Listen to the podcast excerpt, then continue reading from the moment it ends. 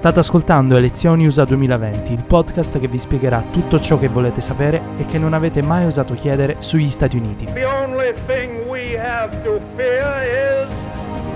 fear itself. Mr. Gorbachev, tear down this wall. Ask not what your country can do for you. Ask what you can do for your country. I have a dream. Benvenuti a un nuovo episodio di Elezioni USA 2020, il podcast della pagina Facebook Elezioni USA 2020. Continua la nostra serie di approfondimenti. Oggi ci occuperemo delle politiche ambientali degli Stati Uniti. Per affrontare questo argomento abbiamo chiamato Daniele Visioni, ex visiting scientist alla NASA, dove ha studiato i modelli climatici dell'Agenzia Spaziale statunitense e è attualmente ricercatore presso la Cornell University di Ithaca, New York. Ciao Daniele e benvenuto. Ciao Gianluca, grazie di avermi invitato e ciao a tutti. Uno dei tanti luoghi comuni Soyuza riguarda la loro necessità di importare petrolio dall'estero, anche a costo di scatenare guerre per ottenerlo. Gli Stati Uniti in realtà da diverso tempo sono diventati indipendenti dal punto di vista eh, energetico, con l'esplosione dello shale oil che ha rilanciato le economie di stati come ad esempio il North Dakota. Potresti intanto dirci in maniera approfondita quali accordi e quali trattati internazionali di eh, materia ambientale sono stati firmati dagli USA? Gli Stati Uniti, si sa, lo ricordiamo, sono unilateralmente usciti dagli accordi di Parigi e i dati sulle emissioni non sembrerebbero giustificare questa decisione. Gli Stati Uniti hanno sempre avuto un rapporto abbastanza complicato con gli accordi internazionali e soprattutto con gli accordi internazionali in materia di clima. La notizia di Parigi è arrivata un pochino come una sorpresa, più che altro perché nessuno si aspettava la vittoria di Trump, insomma, ma in realtà già gli accordi di Kyoto del 97 eh, non vennero ratificati dagli Stati Uniti, nonostante uh, alla COP era, gli accordi di Kyoto vennero più o meno definiti durante la conferenza delle parti, eh, la terza conferenza delle parti nel 97, quindi um, e già lì, nonostante molti degli emendamenti, molti emendamenti vennero forzati dagli Stati Uniti e vennero accettati e um, erano emendamenti che sostanzialmente indebolivano in parte gli accordi. Nonostante questo, poi gli Stati Uniti non firmarono, non ratificarono nel 97 gli accordi, dato che eh, Clinton mh, era molto a favore, ovviamente stato, eh, aveva, aveva, spinto molto fortemente per questo, però poi ci fu il passaggio dall'amministrazione Clinton a quella Bush e il Senato americano si rifiutò di ratificare gli accordi, quindi non è la prima volta che gli accordi ehm, che accordi climatici, accordi a livello internazionale sotto questo punto di vista vengono disattesi o, o comunque non, gli, gli, in cui gli Stati Uniti prima chiaramente magari partecipano perché sono un grande player sulla scena internazionale, ma poi alla fine non li, ferma, non li firmano, soprattutto perché c'è questo terrore, soprattutto nel, nel, Senato americano, ma in generale negli Stati Uniti, di, di vincolarsi a accordi internazionali che facciano perdere agli Stati Uniti questo, exceptionalism di cui vanno tanto orgogliosi. Tanto è vero che poi quando Obama ehm, spinse e fece ratificare gli accordi di Parigi, non passò per il Senato, usò un executive action, cosa per cui venne molto criticato al momento, e quindi poi ehm, fu, era abbastanza prevedibile in realtà che Trump avrebbe cercato in tutti i modi di, rimangiar, di rimangiarselo, cosa che ha fatto. Ecco. Um, Altri accordi e trattati internazionali, beh, eh, i altri più famosi e che sono un pochino un, atla- un outlier in questa situazione eh, sono gli accordi di Vienna e poi quelli di Montreal sui CFC, quindi sul buco nell'ozono nell'85-87, che in realtà sono un caso un po' particolare perché eh, non solo furono approvati da tutti i paesi dell'ONU e in cui gli Stati Uniti furono sempre dei grandi sostenitori, nonostante ci furono enormi pressioni dell'industria del tempo. Eh, ma quello è, diciamo, un po' un'eccezione del fatto che mh, ci fu da subito un eno- ci bastarono dieci anni dalla scoperta del buco dello, dalla, dalla scoperta delle cause del buco dell'ozono alla ratifica degli accordi gli Stati Uniti non, non nonostante il passaggio per varie amministrazioni, non, non si tireranno mai indietro. La, la, l'uscita unilaterale, diciamo, i dati sulle emissioni, beh, in realtà uno dei motivi, una delle mh, spiegazioni date per l'uscita, per razionalizzare l'uscita dagli accordi di Parigi, in realtà eh, sono semplicemente delle scuse. Comunque, una delle eh, motivazioni è il fatto che in effetti le emissioni negli Stati Uniti non sono quelle che stanno crescendo più, de- più delle altre. Um, il, la, la, giustificazione data è appunto quella che gli Stati Uniti non hanno bisogno di far parte degli accordi di Parigi per regolamentare le loro emissioni. Ma non è mai stato questo il punto del, di, di, accordi del genere, appunto. Il, gli accordi di Parigi, anche da Obama stesso, vennero pensati, sono sempre stati pensati più come un, un atto di moral suasion nei confronti delle nazioni in via di sviluppo, più che altro. L'amministrazione Trump ha annunciato di aver abrogato i decreti con cui l'amministrazione Obama aveva sancito la protezione delle acque americane, oltre a tutta una serie di altre norme che risalgono all'era Reagan e addirittura al 1972. Eh, la Casa Bianca ha dichiarato in un comunicato che il cambiamento sarà una vittoria per gli agricoltori americani. Alcuni obiettano però dicendo che il cambiamento sarà distruttivo e fa parte del più ampio assalto di Trump alle normative sulla protezione dell'ambiente approvate dalla precedente amministrazione. Il Dipartimento agli Interni ha inoltre proposto un piano per sviluppare le ricerche petrolifere e minerarie nell'Ovest, mentre l'Agenzia per la protezione ambientale americana, l'EPA, ha proposto un piano per lo sviluppo di nuove centrali a carbone. Tu che giudizio ti sentiresti di dare alla politica energetica e ambientale dell'amministrazione Trump? Dal punto di vista ambientale, sicuramente il giudizio è pessimo, se non sicuramente peggior, la peggior politica ambientale che gli Stati Uniti abbiano mai visto nel, nell'ultimo secolo, sicuramente. Dal punto di vista energetico, um, anche comunque il, il mio giudizio non è positivo, ma al contrario del, del, giudizio ambientale, nel caso energetico, posso comprendere il razionale uh, dietro alcune delle scelte. Um, partendo dal punto di vista energetico, direi che è chiaro che uh, l'amministrazione Trump e in, genera- in genera- generale i repubblicani sono molto attenti al, um, al, al ritorno elettorale e al, e al, dimostrare di essere vicino a tutti quegli stati che um, hanno grande parte delle loro revenue proprio dal, dei loro guadagni proprio dalla produzione energetica e dal, sia dal petrolio che dal carbone. Um, quindi sotto, sotto, questo punto di vista eh, e, e, anche sotto dal punto di vista diciamo geopolitico internazionale um, le decisioni dei repubblicani che in realtà sotto questo sotto, diciamo non sono solamente quelle di Trump ma è una, una visione eh, condivisa dalla gran parte dei repubblicani, quindi sotto questo punto di vista ha il suo razionale. Quello che è certo è che in realtà ehm, in questo momento il carbone non è solamente un problema dal punto di vista ambientale, ma sta diventando anche un problema, una cosiddetta una liability ehm, dal punto di vista economico, semplicemente non conviene. Il, nonostante l'amministrazione Trump abbia protetto e stia cercando di proteggere la, il carbone il più possibile. Sono fallite più ehm, industrie che si occupano di carbone in questi anni di Trump che di quante ne siano fallite durante gli anni di Obama, nonostante rollback, una parte del rollback ci sia già stato. Questo a dimostrazione del fatto che ehm, con le rinnovabili e anche con lo shale gas e, ed altre fonti energetiche che si fanno più economiche, ehm, il carbone non ha davvero più motivo di esistere, specialmente in una nazione come gli Stati Uniti che ha già una sua indipendenza energetica. Quindi se dal punto di vista um, elettorale è comprensibile, dal punto di vista uh, utilitaristico, del semplice fatto del costo dell'energia, in realtà il carbone bisogna, eh, bisogna affrontare la realtà del fatto che il carbone non è più una fonte energetica sostenibile, anche escludendo i, i fattori ambientali che poi sono importanti. Dal punto di vista ambientale, come dicevo, non è assolutamente giustificabile perché, come hai detto tu, ehm, questo enorme rollback, questa abrogazione di tutti i decreti, non solo dell'amministrazione Obama, ma anche eh, decreti più, eh, molto più vecchi, decreti che hanno, avevano ormai quasi 50 anni, quelli del 72 e dell'era Reagan, uh, non, non, c'è un razionale. E quando Trump parla dei, degli agricoltori, in realtà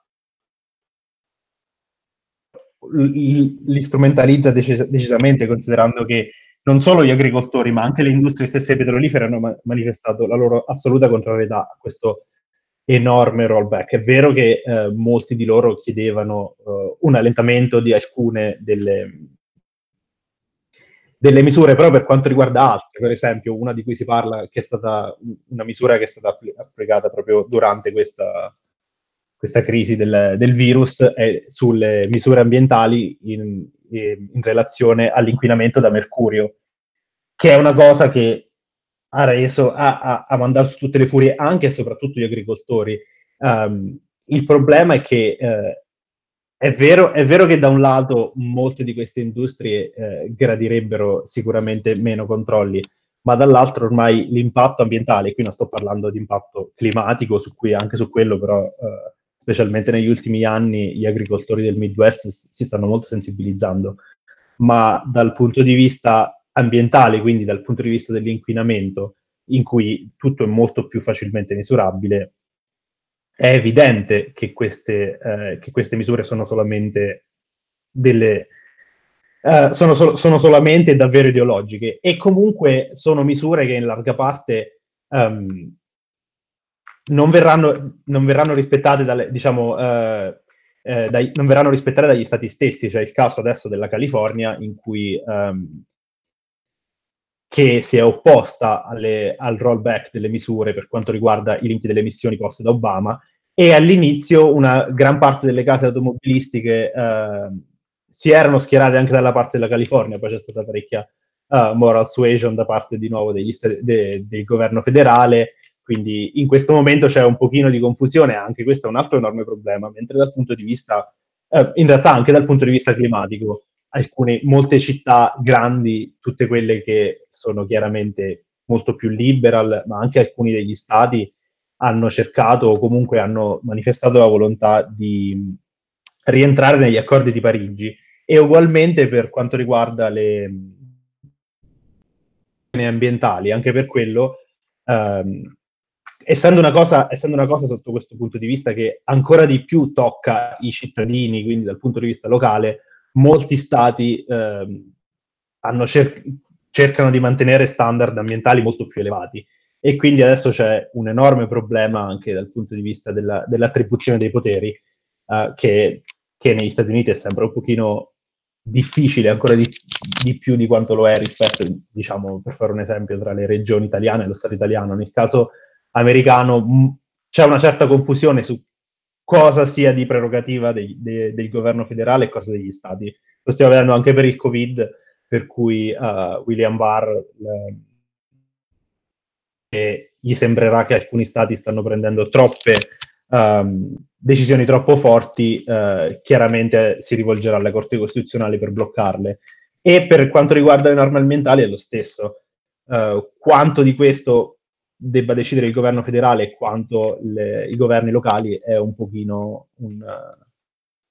un problema, un, un, contenzioso aperto ancora. Ecco. Tu vivi negli States da alcuni anni e sei ormai quotidianamente a contatto con uh, la società americana. Un argomento che è diventato centrale nel dibattito politico è sicuramente il climate change, di cui già se ne parlava decenni fa. Uh, il presidente Trump è stato ambiguo finora. Quando è entrato in carica e prima ancora di entrare in carica uh, lo chiamava una bufala. Poi si è corretto e l'ha definito una questione, un problema serio. Secondo te che ruolo ha e che ruolo invece dovrebbe avere il climate change nelle piattaforme elettorali dei candidati? È un tema che interessa agli americani? Um, ok, parto raccontando uh, quando sono arrivato per la prima volta per la prima volta negli Stati Uniti in, da lavoratore, ecco, non da, per una conferenza da turista, quindi alla NASA.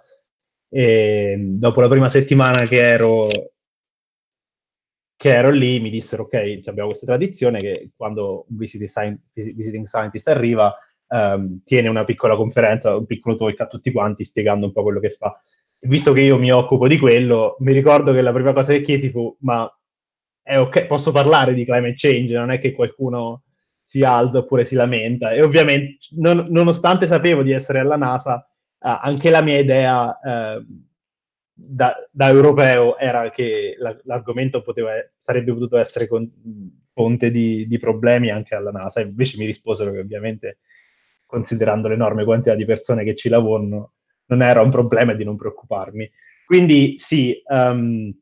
come per tante cose, eh, gli Stati Uniti sono un posto assolutamente variegato, dipende sempre molto, anche molto di più ri- rispetto all'Europa dal punto di vista locale. Quindi um, è un dibattito assolutamente importante e nonostante quello che si pensi, non è vero che la maggior parte degli americani credono che sia una bufala.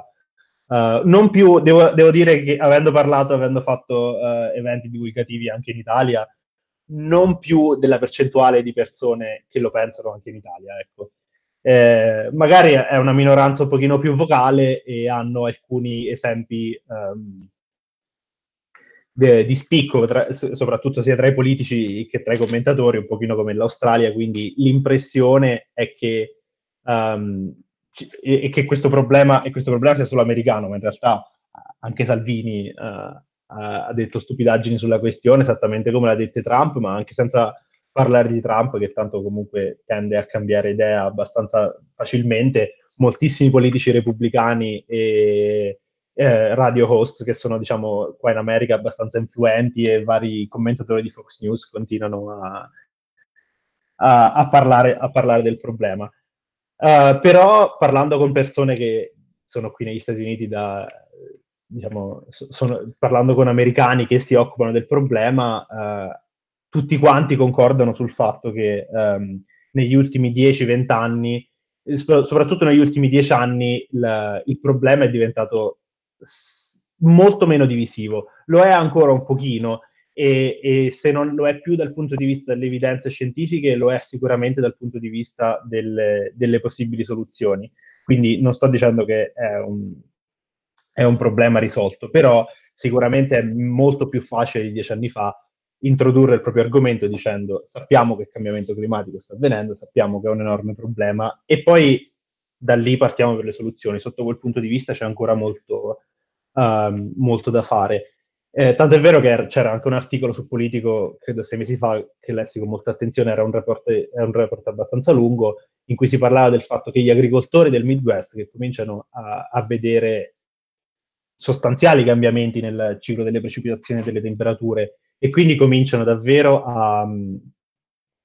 a interessarsi al problema e alle eventuali soluzioni. Quello che di solito dicono è, eh, ok, non ci annoiate col fatto, ve, ve, l'avevamo detto, non ci annoiate col fatto ehm, deniers e non deniers e cose varie, diteci adesso cosa possiamo fare. E questo è il problema un po' di Trump, che, e, e del Partito Repubblicano, in realtà anche il Partito Repubblicano sta lentamente cercando di muoversi eh, sulla questione. E c'è stata la notizia proprio uh, due, un, un, mese fa quasi che nel nuovo bilancio federale per NOAA, che sarebbe National Oceanic and Atmospheric Administration, uh, è stata riservata una parte di, fonti, di fondi molto piccola per studiare possibili tecniche di ingegneria climatica per mitigare il cambiamento climatico nel futuro.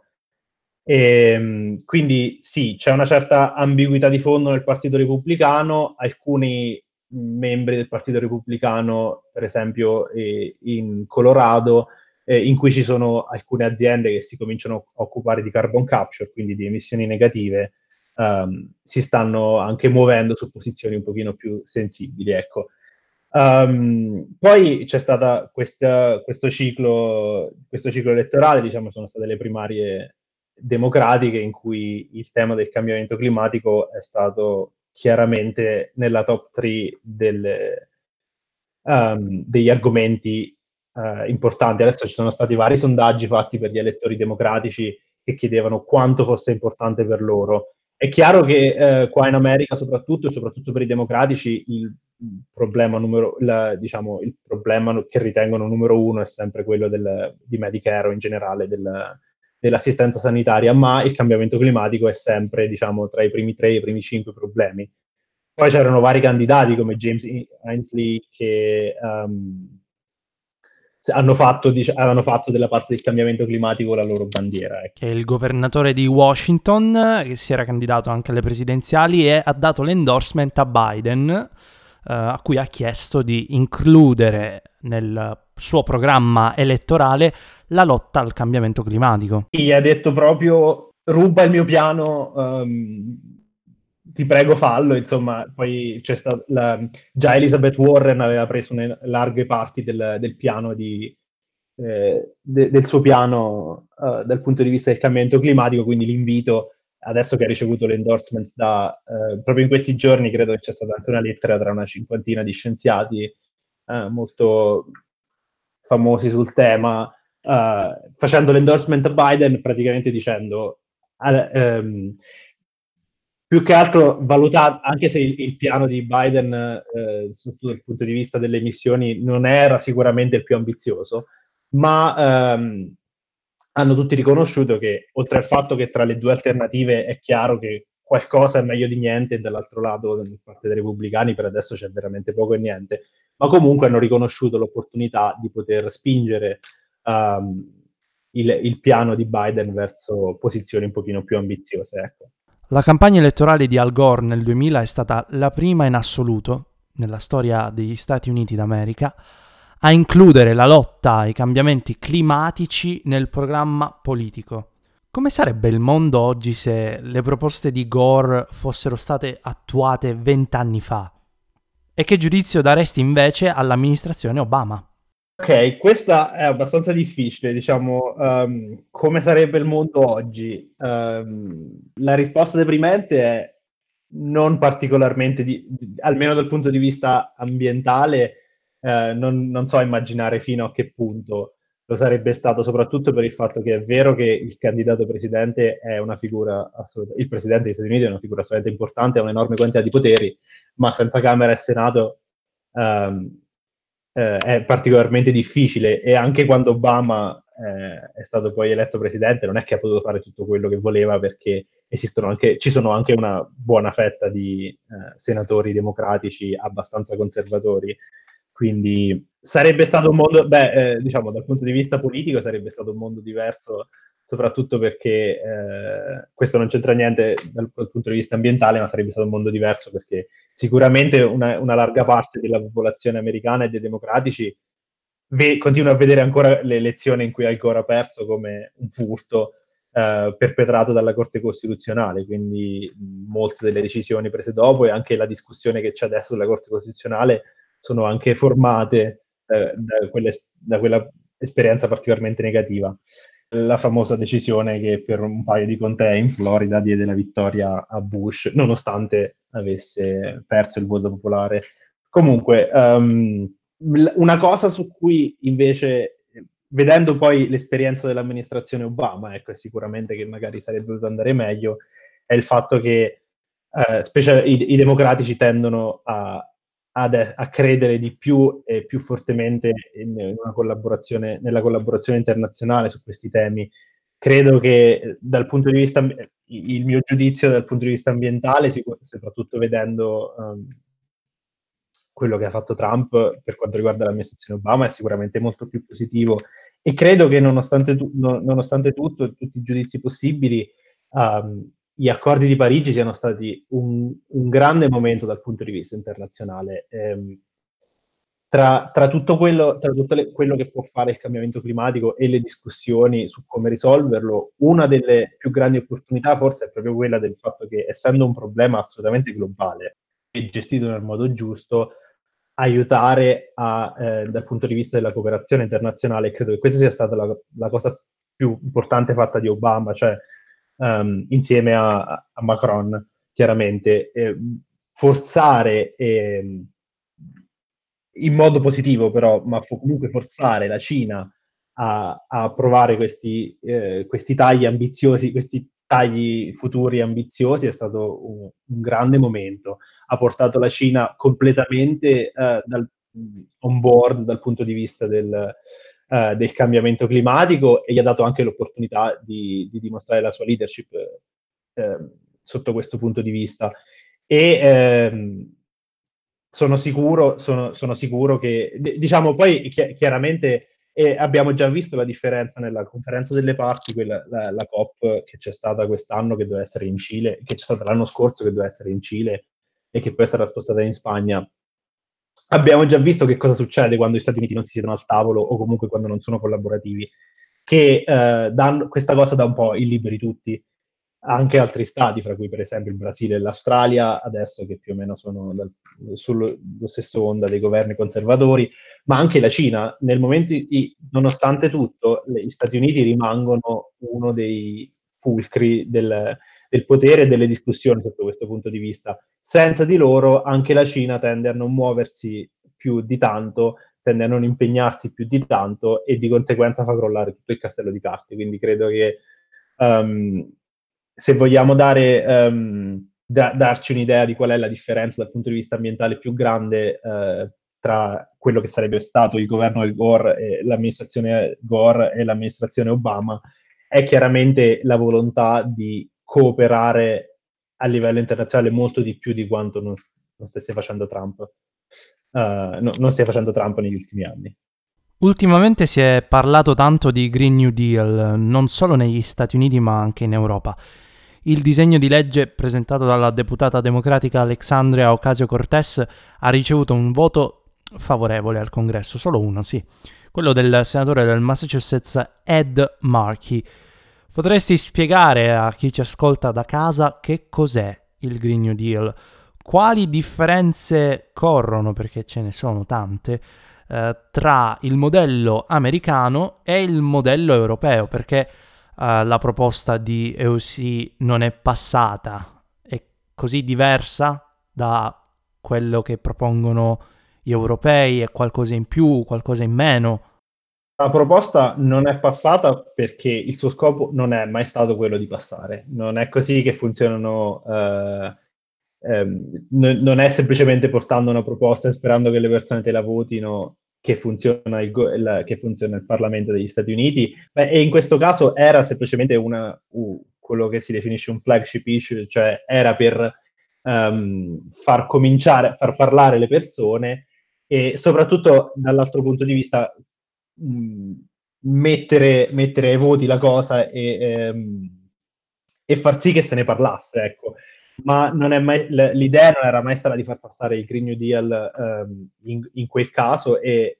il, il, Green New Deal è quindi um, più che altro un'idea a cui ambire, una serie di, prati, di pratiche a cui ambire con svariate leggi. L'idea appunto è quella di, esattamente come uh, il, il, primo uh, New Deal che fu fatto dopo la, la, la, la Grande Depressione, insomma, uh, quindi negli anni 30, l'idea è di usare da, da, un punto di vista una tragedia per, um, per aiutare lo sviluppo dell'economia eh, e indirizzarla uh, in un certo modo. Ecco. Um, adesso, uh, solo per... È una cosa simile, adesso si sta discutendo anche per quanto riguarda per l'emergenza del Covid, per cui uh, si sta dicendo ok, bisogna dare adesso più fondi o fondi in modo diverso alle città, facciamo in modo che però questi fondi vengano dati uh, affinché um, ci, sia, ci, sia, uno sviluppo più verde. Quindi, sotto, quindi il Green New Deal è un, um, una serie di proposte eh, portate avanti dall'area sicuramente più liberal e più di sinistra del Partito Democratico,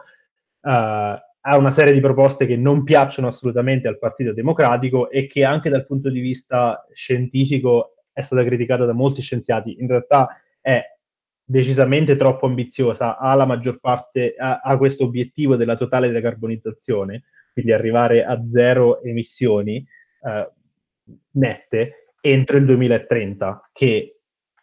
è dieci anni, è una cosa assolutamente infattibile. Uh, le proiezioni adesso ci dicono che con l'emergenza Covid probabilmente nel 2020 avremo una riduzione delle emissioni del 6%. Per arrivare a zero entro il 2030 dovremmo avere una riduzione del 6% ogni anno fino al 2030. Quindi adesso considerando gli enormi problemi um, economici che stiamo avendo con una riduzione per adesso solamente di due mesi, è facile capire come sia un progetto assolutamente realizzabile. È un, è un progetto che soprattutto uh, usando come leva um, il problema climatico aveva al suo interno tutta un'altra serie di proposte che avevano assolutamente nulla a che fare con il cambiamento climatico, quindi per esempio eh, reddito di cittadinanza oppure oh, il, uh, Medicare for All, quindi tutta una serie di proposte uh, poi fatte di, di, Sanders e quindi di, dell'area di AOC. La, la, parte green era solamente la scusa per oh, una serie di cose che a loro importano. Quindi non, nessuno si è stupito quando ha ricevuto il voto del, del, eh, del, senatore, che poi è stato quello che aveva Ed Markey, che poi è stato uno di quelli che aveva, scritto la, aveva aiutato a scrivere la proposta. Um, però la, in realtà la scommessa politica ha funzionato, era esattamente quel, eh, non solo non volevano che, ne, non solo nessuno si aspettava che passasse, ma soprattutto l'idea era di far parlare del Green New Deal e di portarlo al centro della scena politica americana, che poi è quello che è stato, sia con Jay Minsley, eh, sia ehm, con, con, poi le proposte di Bernie Sanders, quindi ha aiutato molto a, a rendere la proposta eh, di una transizione verde il centro della, della, uno dei, dei, fulcri dell'agenda politica democratica e non solo quello, ha poi ehm, aiutato a portare questo discorso anche in Europa. Um, però tra, tra diciamo, i due approcci sono chiaramente diversi, non solo, non solo, per le differenze che esistono tra il governo federale americano e quello europeo, ma anche appunto um, per tutte, tutte, le proposte che ci sono, il Green New Deal eh, proposto dal punto di vista europeo, oltre ad avere degli obiettivi molto più realistici e molto più eh, basati su, su, quello che in questo momento la, la, scienza ci dice essere fattibile, uh, quindi decarbonizzazione entro il 2050, non considerano uh, tutta la parte più liberal della proposta. Insomma, si tratta semplicemente di una serie di proposte per decarbonizzare l'economia. Sostanzialmente, al di là di tutto, tutti gli altri paesi, anche vari paesi, hanno proposto eh, in modo indipendente qualcosa di, di, simile, chiamandolo Green New Deal, ma eh, per il resto del, del, mondo, quando parliamo di quello, parliamo semplicemente di eh, progetti molto a lungo termine per la decarbonizzazione dell'economia, mentre in, in, in, negli Stati Uniti eh, ci si riferiva a, appunto al flagship proposal del, della, della, parte più liberal, che eh, avendo un sistema fatto così di primarie eh, e un sistema bipartitico, eh, l'unico modo che hanno, diciamo, le, le componenti di minoranza per portare, per portare il, loro, il, loro, contributo e per far sì che il candidato poi si sposti verso quelle proposte è proprio quello di fare queste proposte vocali e sicuramente massimaliste, ma sperare che eh, ne prenda anche che poi il candidato più moderato ne prenda anche solamente una piccola parte, che in effetti è quello che è avvenuto. Quindi, sotto questo punto di vista, eh, nonostante io non, non, non, non, abbia mai considerato in modo particolarmente positivo il Green New Deal, perché al suo interno contiene anche um, alcune cose particolarmente assurde o comunque su cui è difficile essere d'accordo. Per esempio, vogliono questa decarbonizzazione entro il 2030 senza l'utilizzo del nucleare, senza l'utilizzo di carbon capture technologies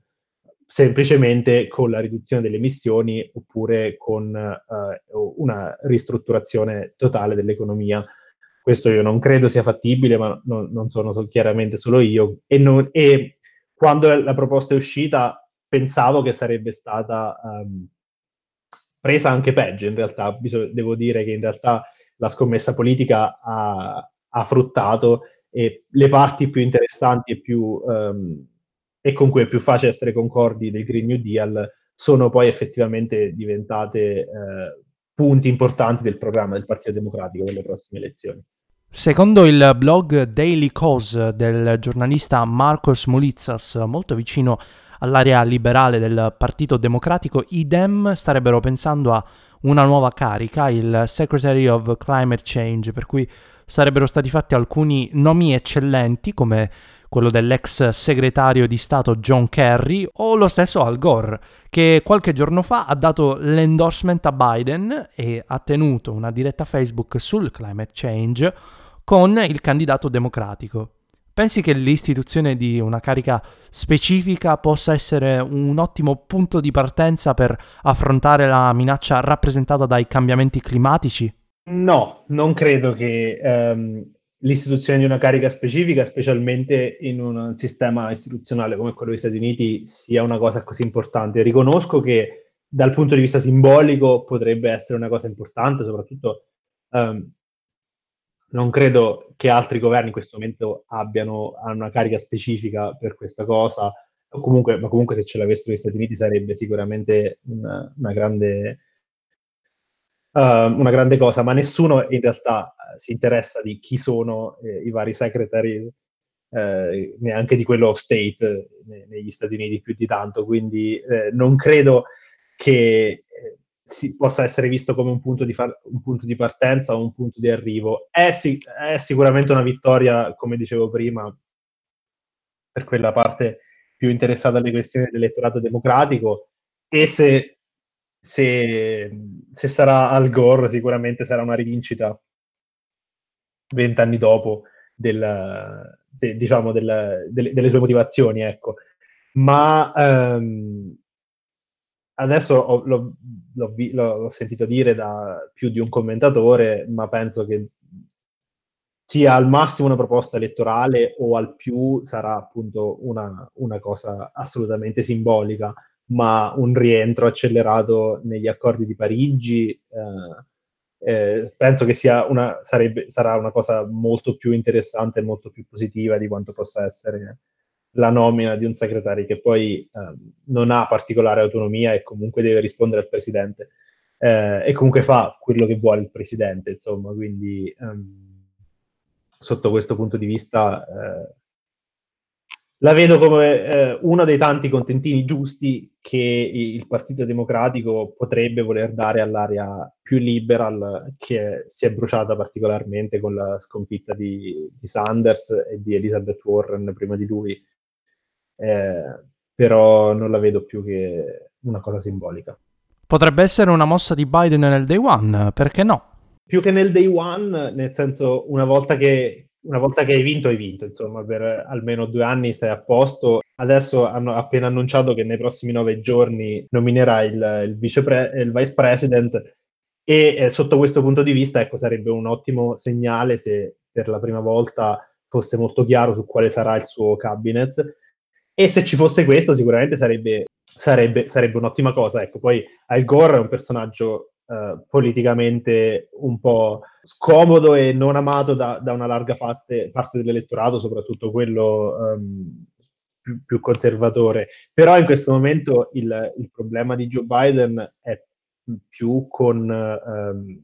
l'elettorato progressista. Grande, la grande paura, al contrario, al contrario del, delle elezioni del 2016 in cui eh, sono i moderati quelli che diciamo non erano entusiasmati da Hillary Clinton, quindi un pochino di più sono stati a casa. In questo momento credo che la paura dell'elettorato democratico non sia tanto quella dei moderati, che comunque già nelle midterm election eh, hanno visto come i moderati so- sono tornati alle urne e hanno premiato i democratici. Ma credo che in questo momento il vero problema di Biden è che tema, teme di non essere in grado di raccogliere il consenso dei liberal che comunque sono quelli che fanno rumore, sono quelli che portano le altre persone a votare, sono quelli che donano. E quindi sotto questo punto di vista eh, se qualcosa deve avvenire eh, immagino, immagino, e penso che sarebbe molto più positivo um, se avvenisse nei prossimi mesi. Poi ovviamente se lo, pro- se lo, promette può darsi che lo farà ma non credo sarà una sorpresa al day one quando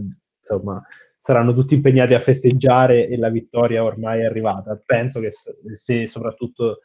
vede, noteranno che l'elettorato liberal non è particolarmente entusiasta, questo potrebbe essere uno degli esempi di, di, proposte da fare per galvanizzare un po' quella parte di elettorato che, ripeto, è rimasta assolutamente devastata dalla, dalla sconfitta di Sanders. Bene, per oggi è tutto. Vorrei ringraziare Daniele Visioni per essere stato con noi. Grazie Daniele. Grazie a te di nuovo, è stato un piacere. Appuntamento alla prossima settimana con un nuovo episodio e un nuovo ospite.